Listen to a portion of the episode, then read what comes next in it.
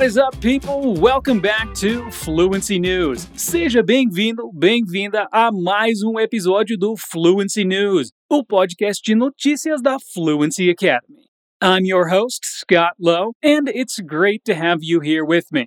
When you listen to these episodes, you are both getting informed and practicing your English skills. Olha que bacana! E o contato frequente com o idioma que você está aprendendo é super, mega, hiper importante para garantir o seu sucesso.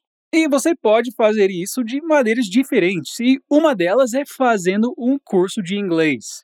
E vocês sabiam que a Fluency Academy conta com cursos online completos em oito idiomas?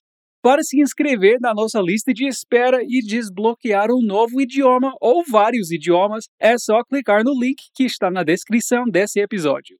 É bem rapidinho, pode até fazer isso agora e depois voltar aqui, eu te espero.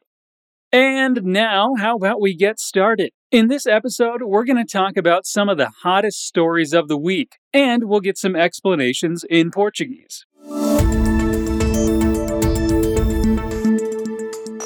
We're starting this episode talking about her, of course. Who? One of the world's most famous paintings, La Gioconda, aka Mona Lisa, was attacked in the Louvre Museum last week. Oh man, where to begin? A man wearing a wig passed through security in a wheelchair and tried to smash the protective glass that encases the painting. That glass being bulletproof, let's just say the guy wasn't successful. Unhappy with his failed attempt, the man decided to throw what seems to be a cake at it. Yes, a cake. The man threw a cake at Mona Lisa. Think of the Earth, the attacker called out. There are people who are destroying the Earth. Think about it. Artists tell you, think of the Earth. That's why I did this, he justified. Security escorted him out of the museum, where the painting has been displayed since 1797. And thankfully, Leonardo da Vinci's 16th century masterpiece wasn't damaged, thanks to the bulletproof glass that was installed after previous attacks. And it's no wonder that Mona Lisa needs that kind of protection. The 77 centimeter painting has been through a lot over the centuries. Besides being stolen and damaged, it has had paint and mugs thrown at it. It was even placed in king's bathrooms before being placed at the museum. Poor Mona Lisa. Let's hope she has some peace and quiet for a while. No comecinho dessa história, você me escutou dizendo AKA. Essa é uma das siglas que são usadas na fala de forma bem comum. AKA significa also known as, mas é mais comum usar as letras do que as palavras que elas significam. Uma outra sigla que é bem comum na fala é ASAP, que pode ser pronunciada ASAP ou ASAP, e ela significa as soon as possible. E você vai ouvir essa sigla em uso tanto em ambientes informais quanto em formais mas uma sigla bem comum é FYI. E embora não seja usada muito em contextos formais, em conversas entre amigos, é possível que você escute ao invés de for your information.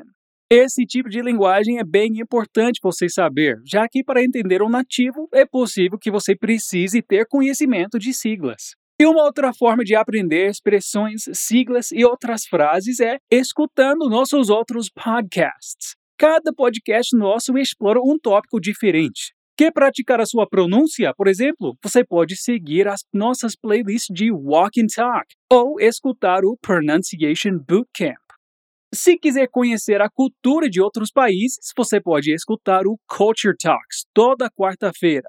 Tem também o Infinite Vocab, o Go Getter e o Like a Native, que é perfeito para você entender e se comunicar com um nativo. E é tudo de graça para você expandir o seu conhecimento. Mas agora vamos falar do assunto do momento: Stranger Things. Então envia esse episódio para aquele seu amigo fascinado pela série, para ele ficar sabendo de todas essas novidades.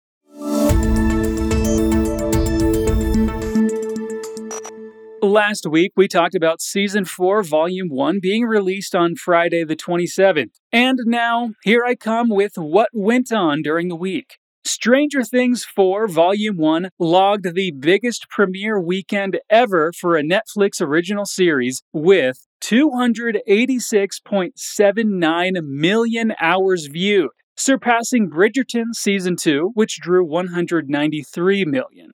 The first volume only has seven episodes, but all of them are more than an hour long, so it might take you a little longer to binge watch this one.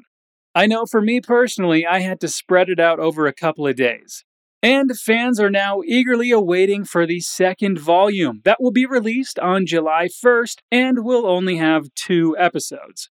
But don't worry, because they'll be more than an hour, and the last one will be more than two and a half hours long. That's basically an entire Marvel movie. So, I guess Netflix will have enough time to answer all the questions that come up in the Volume 1 finale. Are you as excited as I am for Volume 2? Thank God they're only making us wait a couple of weeks until July 1st.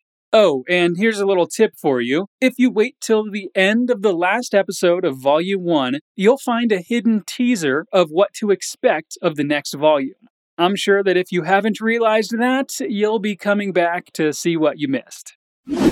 Em inglês, a palavra long significa longo, mas nós temos outros usos para essa palavra, como aqui nessa história. Nós falamos que os episódios são an hour long, ou two and a half hours long.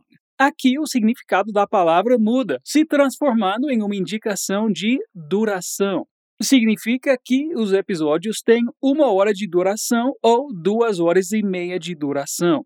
Se você não quiser usar essa palavra, você pode dizer também The episode lasts an hour. O episódio dura uma hora. Mas o mais comum é usar long mesmo. One hour long, uma hora de duração.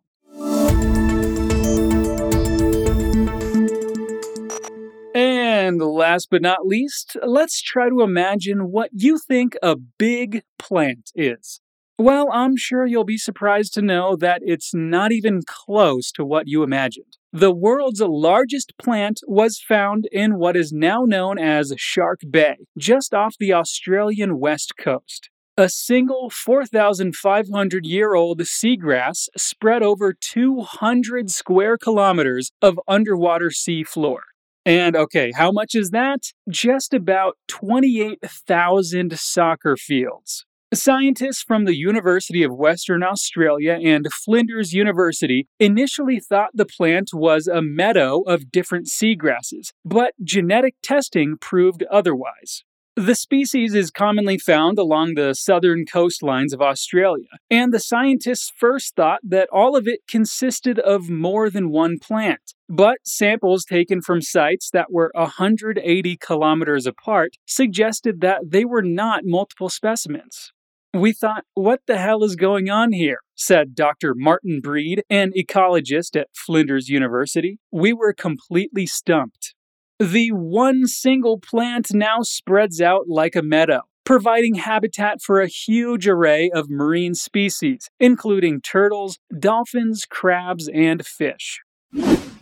A palavra meadow significa campo, prado ou campina. é o substantivo que define uma expansão de grama, mato, de natureza selvagem. Imagine, por exemplo, os campos que você vê quando está no interior, cheio de grama natural, pequenas plantas que são o habitat de milhares de pequenas criaturas. Esses campos são formados naturalmente por muitas plantas diversas, mas aqui os cientistas descobriram que o campo, a campina, o prado debaixo da água é composto por uma planta só.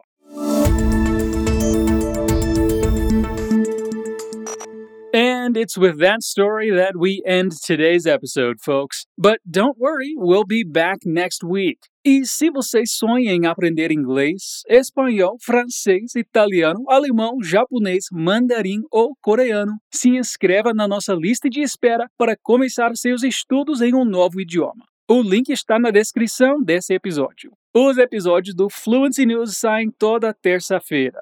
Não esquece de voltar na próxima semana para continuar praticando suas habilidades de escuta e se manter informado sobre tudo o que acontece ao redor do mundo. I'll see you next week. Peace.